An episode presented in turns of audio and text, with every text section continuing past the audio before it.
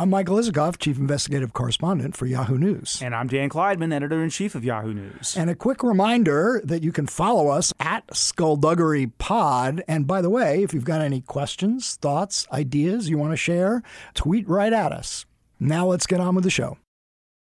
There's a virus in the world. For some people, the virus is easy to see. Others don't see it at all. Some say the virus isn't that bad. Others say it's malicious and dangerous.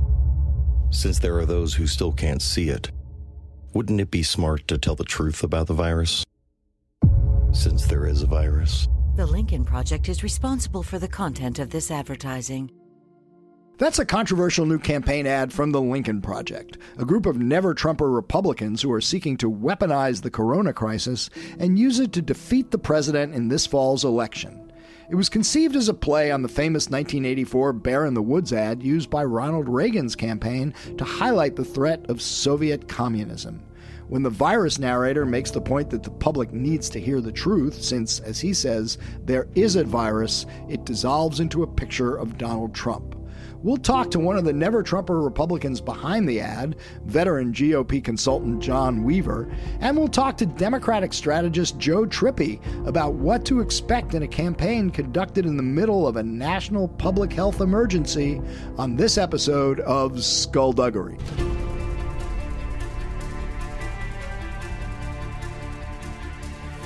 Because people have got to know whether or not their president's a crook. Well, I'm not a crook. I told the American people I did not trade arms for hostages. My heart and my best intentions still tell me that's true, but the facts and the evidence tell me it is not. I did not have sexual relations with that woman. There will be no lies. We will honor the American people with the truth and nothing else.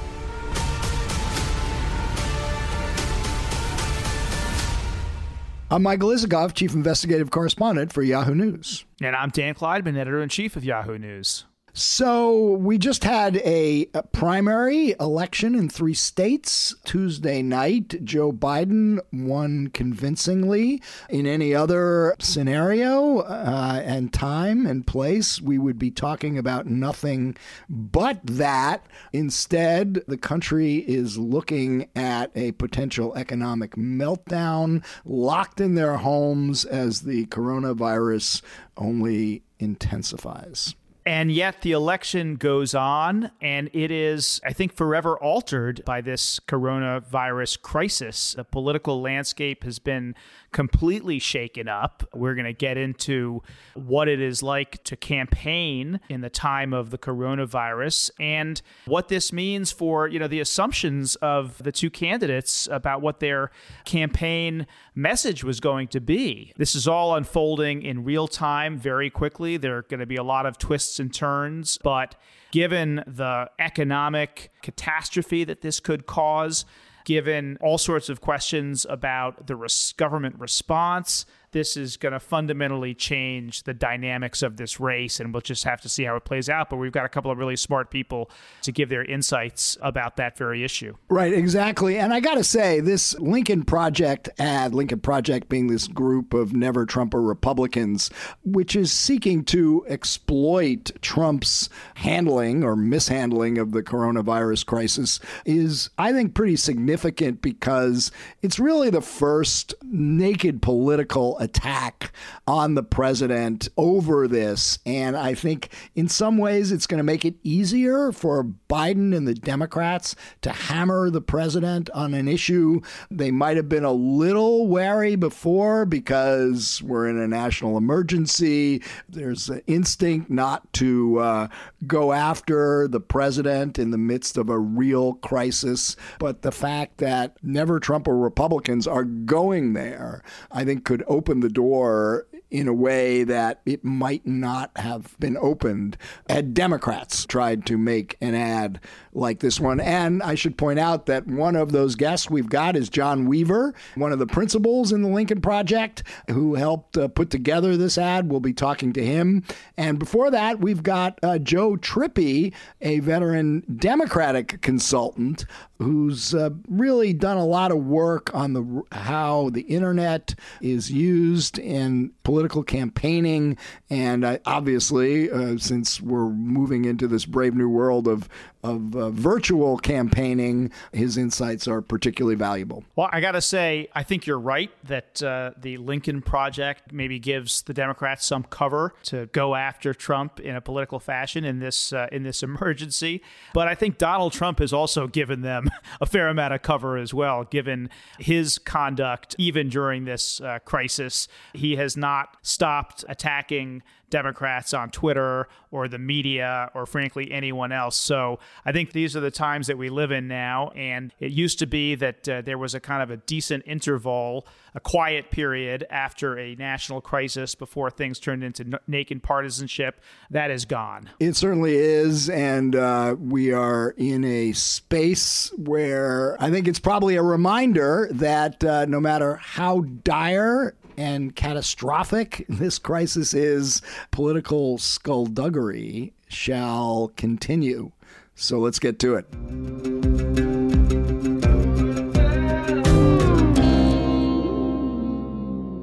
We now have with us John Weaver, veteran Republican strategist and uh, a principal in the Lincoln Project, a group of never Trumpers who have just put out a uh, controversial ad about the virus and the election. John, welcome to Skullduggery. Thanks, Mike. It's good to be with you. So, the ad, which is getting some attention today, there's a virus in the world, plays off of the current crisis and then ends up with a photo of Donald Trump, uh, with the narrator saying, Since there is a virus, the implication is that Donald Trump is the real viral threat uh, to the country. Is that the intention of this ad? Well, look, Mike, uh, the ad, as you know, is a takeoff off, off of the brilliant Reagan ad in 1984 when he was running against Walter Mondale, and there was there were people in the United States who didn't really believe the Soviet threat was real or as significant as the Reagan administration, so they ran an ad called "The Bear," and in which a narrator talked about uh, the threat a bear might pose, whether it would be dangerous or not dangerous, and wouldn't it be wise to take precautions in case the bear actually existed and was dangerous. And so Rick Wilson and I reviewed, constantly looking for ideas. We thought that ad was apropos for the time. Look, here in America today, we we face two viruses. Unfortunately, there's a pandemic that we're facing along with the citizens of the world. And I hope and pray that everyone listening to this is okay. The other virus we're facing is Trumpism. That is a virus that is fights the truth, is anti science, is pro ignorance, is pro propaganda. It has hollowed out both our national security apparatus within the federal government, but also hollowed out um, people within the healthcare field within the federal government. And it left the country vul- more vulnerable than it would have been otherwise to this pandemic. And that was the point we're trying to make today in that ad. So, John, uh, throughout most of our history, uh, most of my lifetime, our lifetimes, I think, uh, in, in times of national emergency, whether it's you know war, 9/11, there was this kind of rallying around the president and Americans putting uh, the country above a party and even supporting the president, which we all did. Uh, a lot of people did it when you know with George W. Bush during 9/11. Does Trump transcend that? I mean, is that not possible? Is that not the right instinct for people to have at this moment of crisis? The right the right instinct right now is to support one another, to support the frontline healthcare professionals who are who are battling this. But look, Donald Trump is unfit for office. Just a few days ago, his campaign sent out a tweet calling Joe Biden a dead corpse. He continues to attack go- governors and other leaders who are trying to deal with this pandemic almost on a daily basis. He's divided this country in a terrible way. Before the pandemic, we were facing an ex- existential battle for the soul of the country. Abraham Lincoln had to go through a very tough reelection campaign in the middle of the Civil War. And Lincoln longed for reconciliation, but only after the threat was dealt with. And that's what we're facing in our country. Yes, we need to do the right thing and come together on a bipartisan fashion in dealing with the pandemic. But we also have to deal with this other virus that is impacting our country in such a negative way. I guess, uh, John, two things on that. Number one is the threat from the virus really is uh, serious, and it's one where people are craving for real information, real hard information that they can rely on to know how to conduct their lives right now. And the only place that we're getting it on a national basis is from the White House. Now, granted that Trump's uh, commentary all along has been deceptive, minimizing it, clearly not what the country needed. But in the last few days, he's come around, he's realized the seriousness of this. And if you resort to political attacks to undermine the president during a time of national crisis. Are you susceptible to the argument that, or vulnerable to the argument that you're making things worse and leaving people even more at sea as to what they should believe and what they should do? Well, well, Mike, look, there are some very incredible people who are dealing with this at the national level. And quite frankly, the president has every right, and, and, and he certainly takes advantage of it, to come out and, and, and brief the country. Uh, if I was in the White House, not that he would listen to me, but a, normal president, you would have Dr. Fauci speaking on a constant basis to the American people. He's trusted and his information is correct and he pulls no punches. People want to hear the truth, no matter how difficult it may sound, and, and deal with it uh, the president, you never have a sense that he's telling you the truth.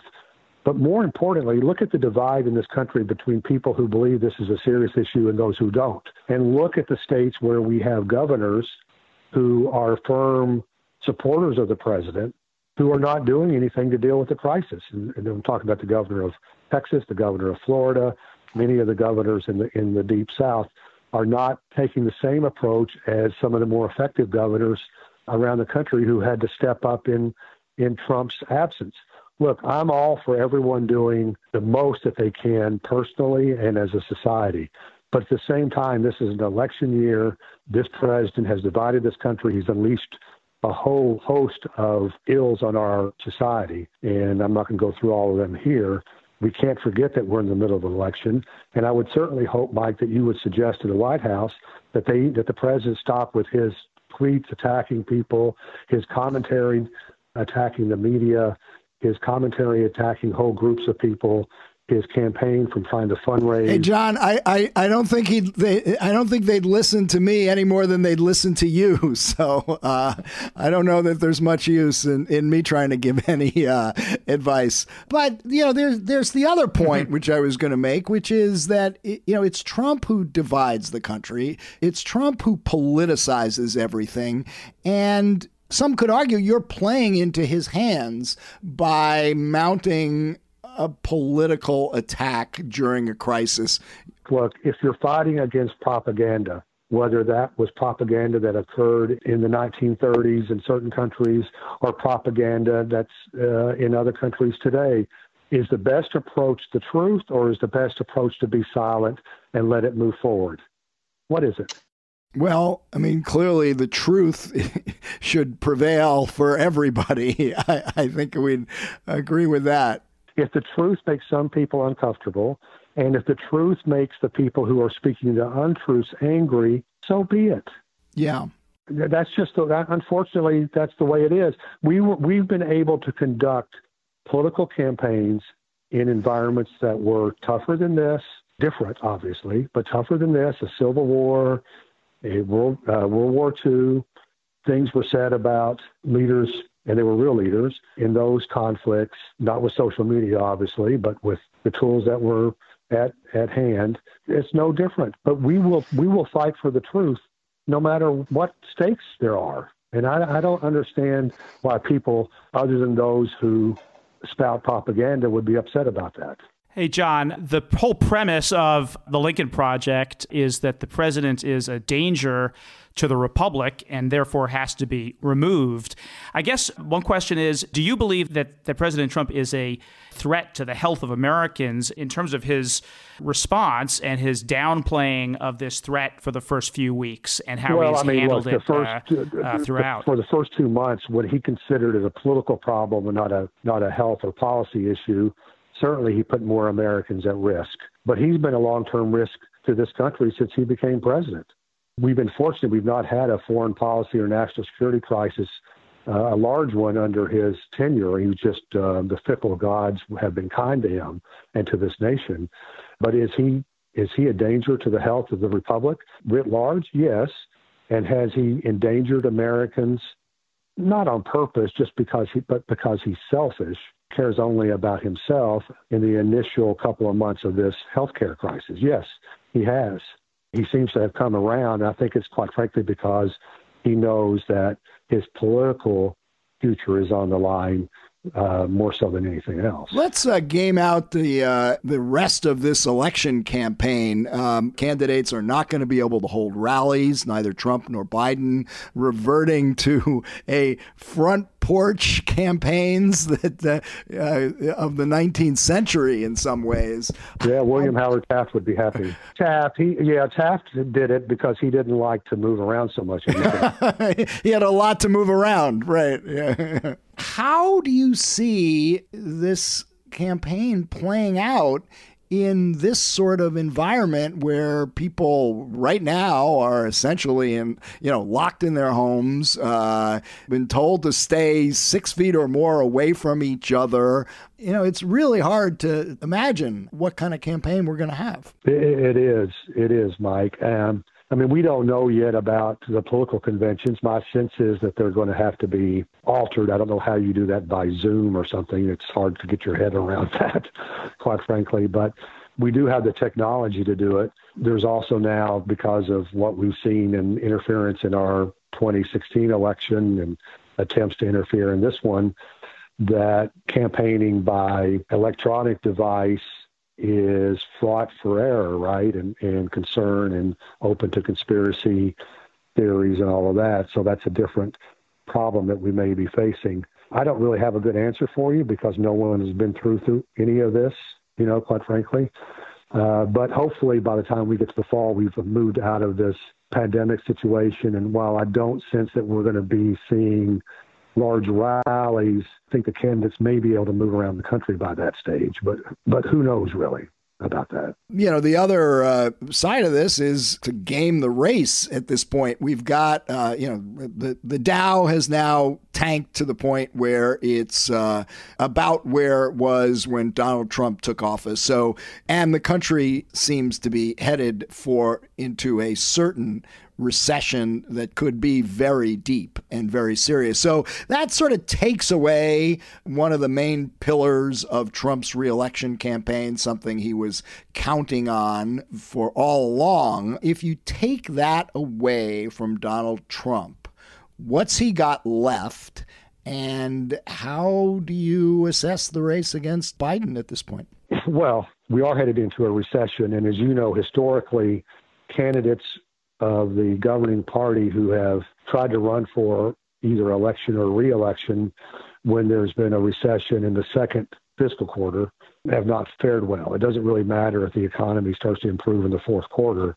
People don't sense it at that stage, right? So, for example, George H.W. Bush, the economy was starting to turn around, but nobody had that feeling about it by the time people went to the polls what Trump was hoping to run on a bumper sticker campaign about the economy, right? You know, it's the greatest economy in history.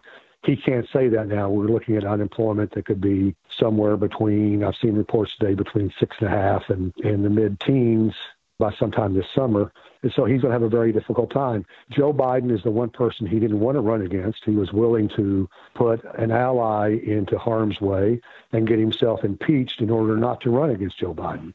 And here he is after all of that, facing a guy who, in my opinion, can lead the army of the decent with a strong campaign and win a, pretty significant electoral college victory, assuming that there's not some crazy surprise. And of course, who could have ever predicted a pandemic? So I don't put anything out of it the mission of the of uh, the Lincoln Project has been to remove Donald Trump. I assume that that you all yeah, our um, goal is to try to move since since Biden enough disaffected Republicans and Republican leaning independents in key electoral college states to help the Democrat nominee win the election and to assist in the defeat of the president's enablers in the Senate, particularly. There's a lot of overlap between those states, Arizona, North Carolina, et cetera. And that's what we're working towards. Steve Bannon so, himself said if we were successful in moving 3 to 5% of Republicans, the president could not get reelected. And that was before the pandemic and before this certain recession. But your organization is mostly made of Republicans. So is there a risk and is it okay if you move the Senate into Democratic Look, the Republican hands? Party, as I knew it, you know, and Mike knows I've grew up in this business. It doesn't exist anymore. You know, it's it's become a cult. Whether that's from careerism or cowardice or what have you, it doesn't exist. I have a hope that uh, if they lose almost everything and they find themselves in a demographic box canyon, that perhaps there's some hope that a different center right party within the GOP can emerge. But for now, the people, you know, Trump is conducts himself this way largely because he's put so much fear in Republican senators and some House members. They need to understand that there's a price for that. And if that means that we have a Democratic Senate for two years or four years, so be it. John, tell us a little bit about the Lincoln Project. We know you, Rick Wilson, George Conway is uh, active in it. But what are you guys? A, a, a, super PAC? Are you raising money? Are you spending money? Do you plan to spend lots of money to defeat uh, Donald Trump? What's the vision for the Lincoln Project, and what are you? You know, we're a band of Republicans, some very conservative, some more moderate among the group.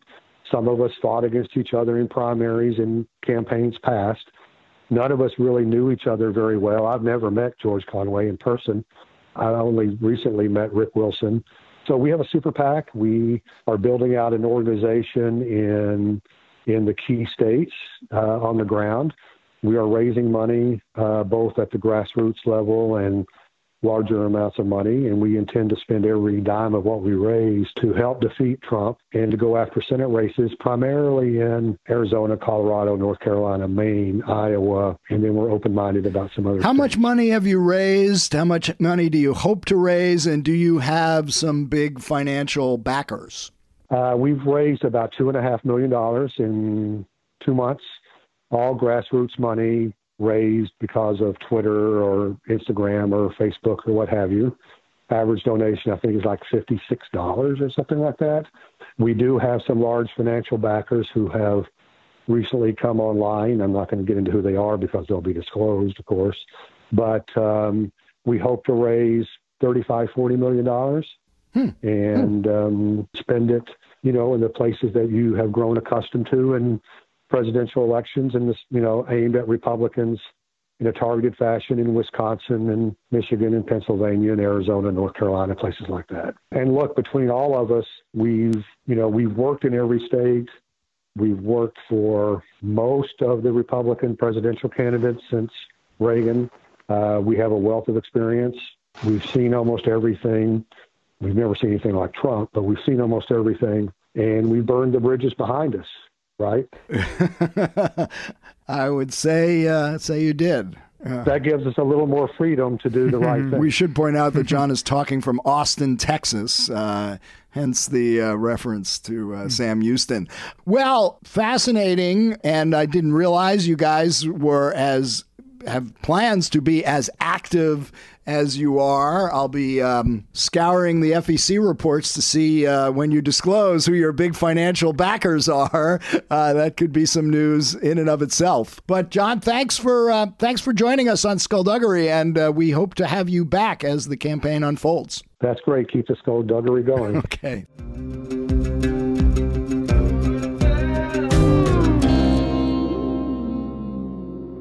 All right, we are now joined by Joe Trippi, veteran Democratic strategist. Joe, welcome to Skullduggery. Good to be with you. So, look, um, a big night last night in the election season, probably uh, overshadowed to a great degree by the crisis we're all living in. But Biden took all three states convincingly. Is this race effectively over? Uh, yeah, I think it's been over for for a while. But the you know certainly last night it ended any hope Bernie Sanders has or any reason that he could legitimately want to continue on. I just don't think, it, not just politically, but in the current environment with the crisis, that it makes any sense. So he has not yet dropped out, should he?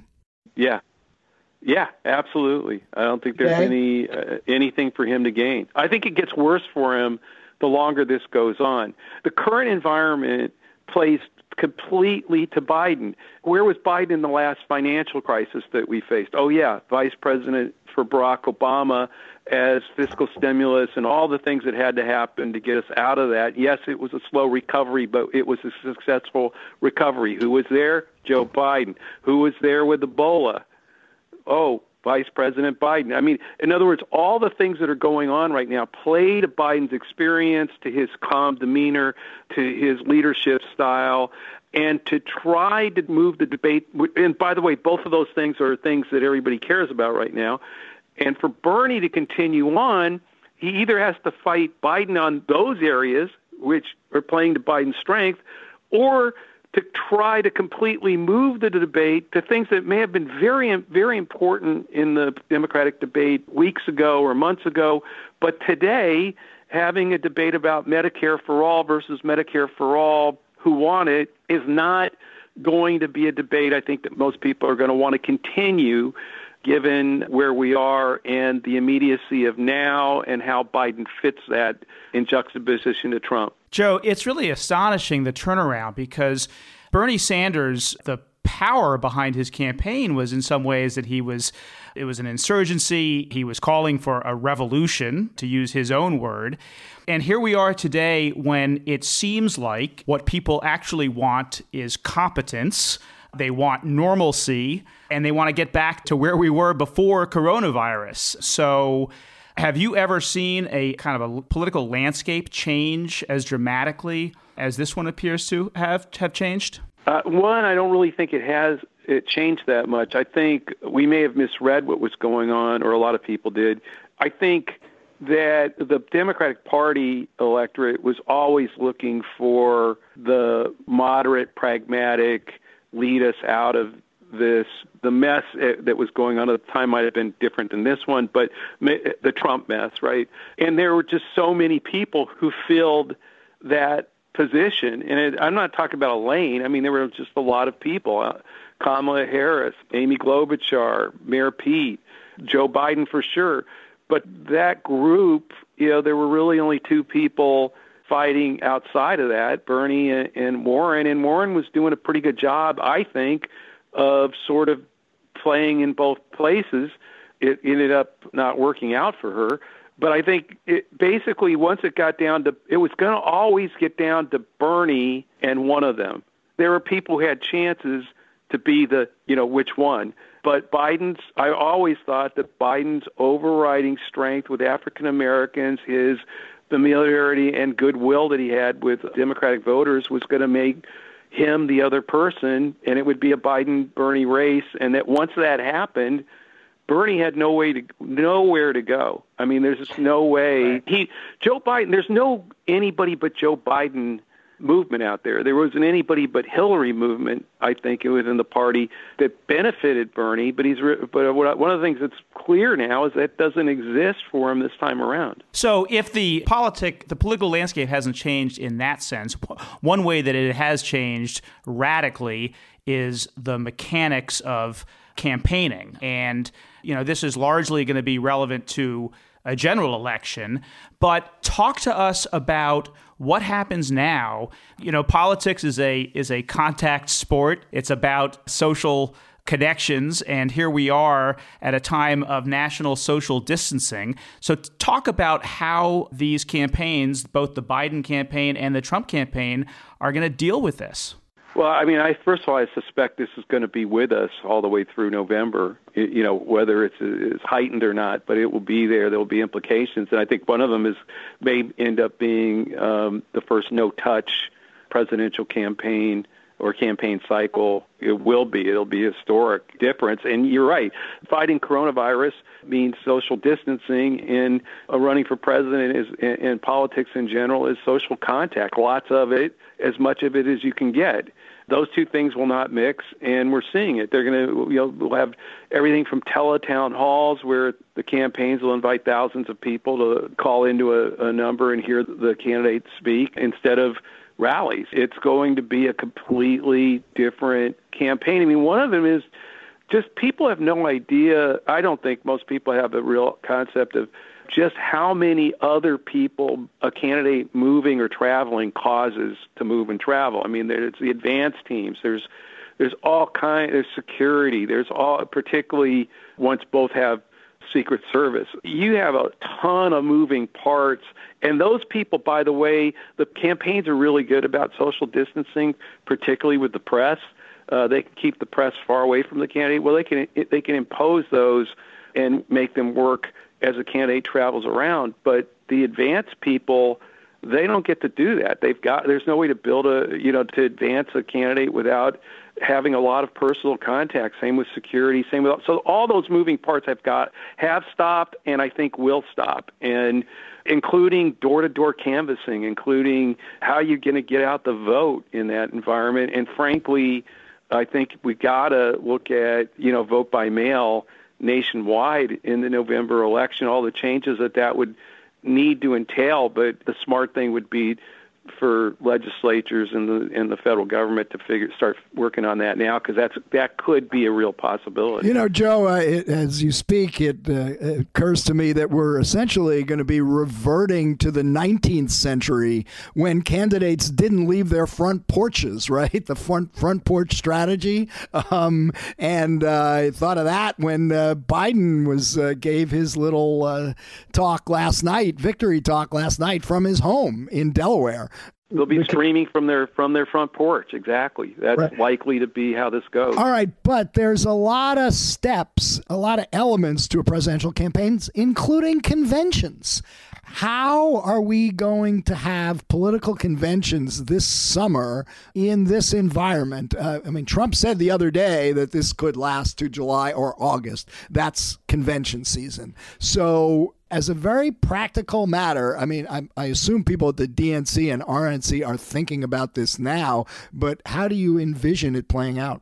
I really don't think we're going to have conventions. I, I don't see that happening. I hope so, but I think both parties have to prepare for some kind of virtual convention where people can, uh, where delegates can vote by phone securely. On an app like the one used in Iowa? Yeah, well, hopefully one that works better than that. But yeah, I mean, there's going to have to be some other way to do this. I also think, look, the reality is, and we all know this, conventions. There's not going to be a brokered convention now. We, can we get over that one again right. for the final time? right. there's not going to be a brokered convention. Um, they've been, you know, they're basically produced television shows for the party. So yeah, I think the party could produce one, you know, four-hour piece of one night television and produce it, and then have the uh, nominee the next night do his his uh, speech at Biden. I mean, and announce their VP, right? And that's it. And the rest of it is all you know. Yeah, they're delegates, but whatever they do, if they do need to vote on something, do it securely, um, you know, on a phone or some other method. There are plenty of ways to do that. And since I don't really think any of the votes are going to matter anyway. I'm not even sure it has to be all that secure. Well, there there there are platform battles inevitably, uh, rules issues that tend to come up. They're all going to have to happen virtually on the I mean on a conference call unless this changes quickly, and I don't think it's going to change quickly enough. By the way, I, I just wanted to point out uh, because I was grabbed, I, I noticed the title of the book you wrote some years ago The Revolution Will Not Be Televised Democracy, the Internet, and the Overthrow of Everything. I'm not sure if you anticipated the world we're in right now, but. Well, actually, actually, let, yeah. me, let me pick up on that because what I've been wondering is if there's a way in which the candidates actually will be able to reach more people this way through a sort of a smart use of technology. I mean, after all, you can only touch so many people on the rope line, right? I mean, that's that's really more about the pageantry of politics. Uh, no, that's right. And I think one of the campaigns I thought that did that better than anybody this cycle was Elizabeth Warren. They really, I think, found lots of ways to engage online with people in a way that might be more important now as we you know if if if we are going into the no touch presidential campaign i do think we're going to see inventive campaigning. It's going to be innovative. I mean one of the things is you know the dean campaign was fostered out of necessity. We had to try the internet. We had to try to do way before it was ready. But we found a lot of ways to succeed at reaching people directly in a way that i think you know did speed other campaigns to, to try new things. Well, this is going to make both the Trump campaign and the Biden campaign innovate. They have to find ways to use the technology to connect, and I think they will. I think we'll see new things, and it'll be out of necessity again. We've already heard that uh, yeah, speculation that campaigns will be re- trying to reach voters through video games like Fortnite and World of Warcraft or whatever that one's called. But let me let me ask you, who do you think this kind of brave new world of campaigning favors, the Biden campaign or or a Trump campaign? Well, I think the one thing that's clear is that Trump, both both Trump and Bernie Sanders, both really thrive off and use their big crowds as demonstration of their message and the energy and coalescing their base. And I, you know, I pushed Sanders aside as you know we as I think it won't matter much moving forward in the primary, but in the general, I mean, it's just hard to see that it's harder to envision the Trump campaign without that. Is I guess what I'm saying. I'm not saying they won't be able to find other ways. They will. They've been very adroit obviously online and with data mining and all those things and targeting. But I think just sort of visually in the message and the and how dependent Trump himself is on that feedback he that adore, adoration he gets from his crowds it's likely to impact uh, him more, I think. You know, uh, Joe, uh, before all this started, back, you know, in the a few months ago, which seems like ages ago, everybody was very much focused on the threat of Russian intervention, foreign interventions in our campaign. And it just strikes me that if we're going to a virtual campaign where everything is going to be done online, the potential for havoc from foreign malicious actors like that becomes that much greater. And I just wondered if that's uh, something that we should be worrying about and what we do about it. Well, I mean, one, I think we should be worried about it. I think it is an ongoing problem, will be an ongoing problem for, and by the way, for both candidates. And it won't just be foreign actors. but people can play havoc with both sides of this, particularly online, and particularly, you know, if that's the dominant medium that this is conducted in. The other side of this is I think you may see a, just a different kind of campaign altogether where the candidates are sort of doing roving one-on-one interviews with the networks or different you know with different anchor you know one-on-one for an hour we've seen some of this on uh, i think cnn's been doing a lot of it and also the campaign from the port, front porch the satellite the ability for a candidate to sit there and talk to local television station after local television station with local anchors, local press, live on the evening news in, in Dallas or LA or Albuquerque, I think may become really a way that this plays out in almost in a way where the national network yeah that's going to happen once in a while but you know but because of you know electoral college in certain states those one-on-ones on local on a local television station may actually there may be a movement it may move power more to the local affiliates and coverage live from the candidate's front porch with occasional network stuff than the other way around. And so it, I'm kind of fascinated in seeing how I think we could see several different shifts in how this plays out between now and November. If we're in this environment that long, I think there are some things, eh, just as somebody who's run one of these before, what I would try to do and how I think they may have to move to create as much of a localized campaign in electoral college important state as they can. And it just seems to me it's that it's a talk radio. I mean, there's different ways to get there, but from your front porch, calling into the right radio, calling into those radio stations, satellite feed, sitting there on the front porch, and just going straight into every affiliate in the in the state one by one, and at the same time online. Hey, Joe, one last question. A very narrow, last crass political question for you. You're the chief consultant for Doug Jones in Alabama, the Democratic senator who's up for reelection this fall. It's obviously a key race that will help determine control of the Senate. How does that look to you right now? Really good. We've had a really amazing, he had an amazing first two or three years here where 17 bills, bipartisan, that he led on that were passed. The president signed them. Yes, he's had differences, but he's a guy who I think has proven that he can find common ground and get things done and, and stand up when he thinks something's wrong and has done it. And so the more we look at it, this, it we ran a common ground campaign to win in uh, 2017. And with all of this that's going on right now, I think it, it, it, even more voters are looking for someone of his leadership style who, who really is trying to find common ground, bring people together, get things done. And so I, we feel really good about it. And the Republicans are having the same dogfight, runoff fight that they had uh, that we faced in 2017 when Roy Moore and uh, Luther Strange were going at it. Now it's Jeff Sessions and, and Tommy Tuberville that are fighting it out. I, I, don't think you're going to be so lucky as to get. Well, you're clearly not going to be so lucky as to get Roy Moore again as an opponent. So uh, you'll have a little harder time on that front. Joe, I've got actually I've got one last less crass question. yeah. uh, you are um, an expert in um, you know sort of message and helping candidates connect with voters, and so if you were advising Joe Biden right now in terms of how what his message should be during this really challenging time and what he should be trying to project, leadership, obviously. What would your advice be? I think a lot of what he did last night was what I would, you know, hope that he would do. I mean, I think he's one of the things I think is you have to somebody's got to call on the American people to act as citizens, to view everything that we do in this crisis as an act of citizenship, not for yourself, but for everyone, all of each of us.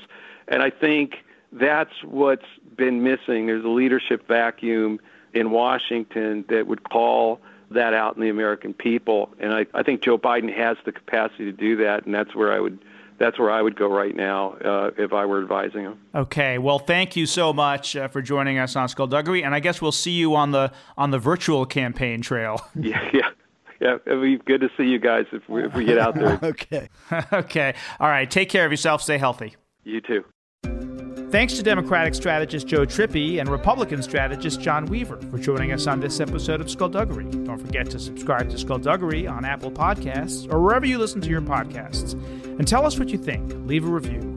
The latest episode is also on SiriusXM on the weekend. Check it out on POTUS Channel 124 on Saturdays at 3 p.m. Eastern Time, with replays on Sundays at 1 a.m. and 3 p.m. Be sure to follow us on social media at Skullduggery Pod. Talk to you soon.